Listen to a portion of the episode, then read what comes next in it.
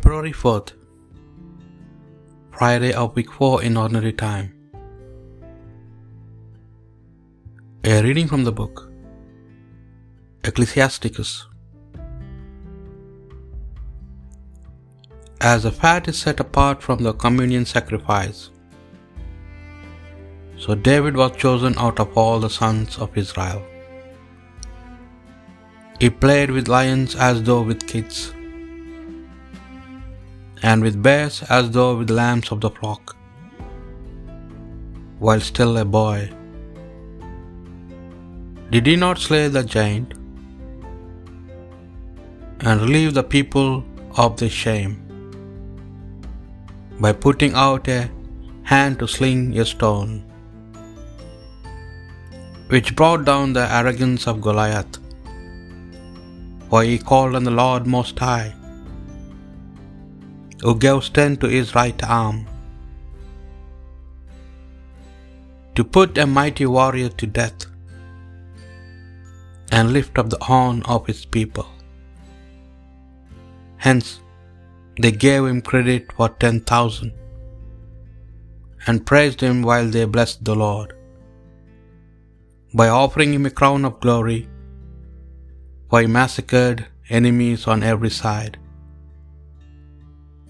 He annihilated his foes, the Philistines, and crushed their horn to his very day. In all his activities, he gave thanks to the Holy One, the Most High, in words of glory. He put all his heart into his songs, out of love for his Maker. He placed harps before the altar, to make the singing sweeter with their music.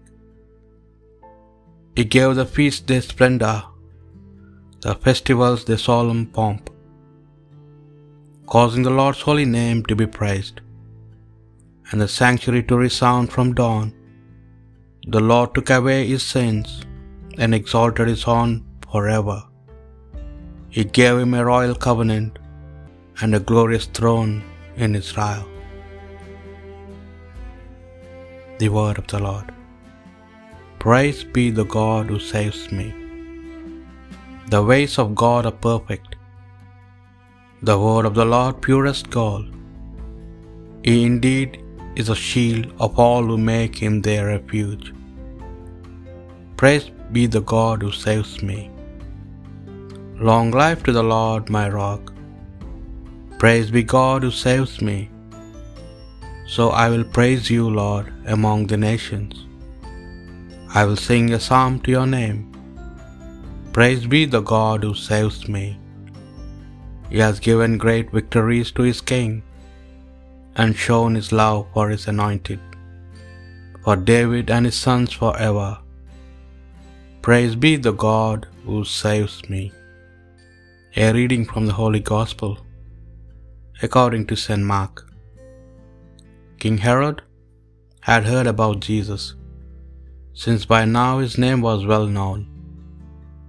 Some were saying, John the Baptist has risen from the dead, and that is why miraculous powers are at work in him. Others said, He is Elijah. Others again, He is a prophet, like the prophets we used to have. But when Herod, heard this, he said, It is John who said, I cut off. He has risen from the dead. Now it was this same Herod who had sent to have John arrested and had him chained up in prison because of Herodias, his brother Philip's wife, whom he had married. For John had told Herod, It is against the law for you to have your brother's wife. As for Herodias, she was furious with him and wanted to kill him. But she was not able to because Herod was afraid of John, knowing him to be a good and holy man, and gave him his protection. When he had heard him speak, he was greatly perplexed, and yet liked to listen to him.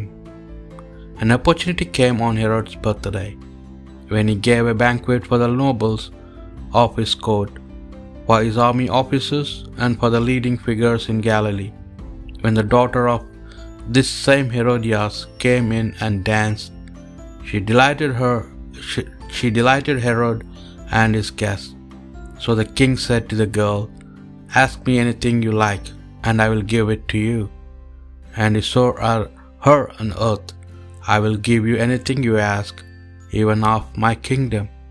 She went out and said to her mother, What shall I ask for? She replied, The head of the John the Baptist. The girl hurried straight back to the king and made her request.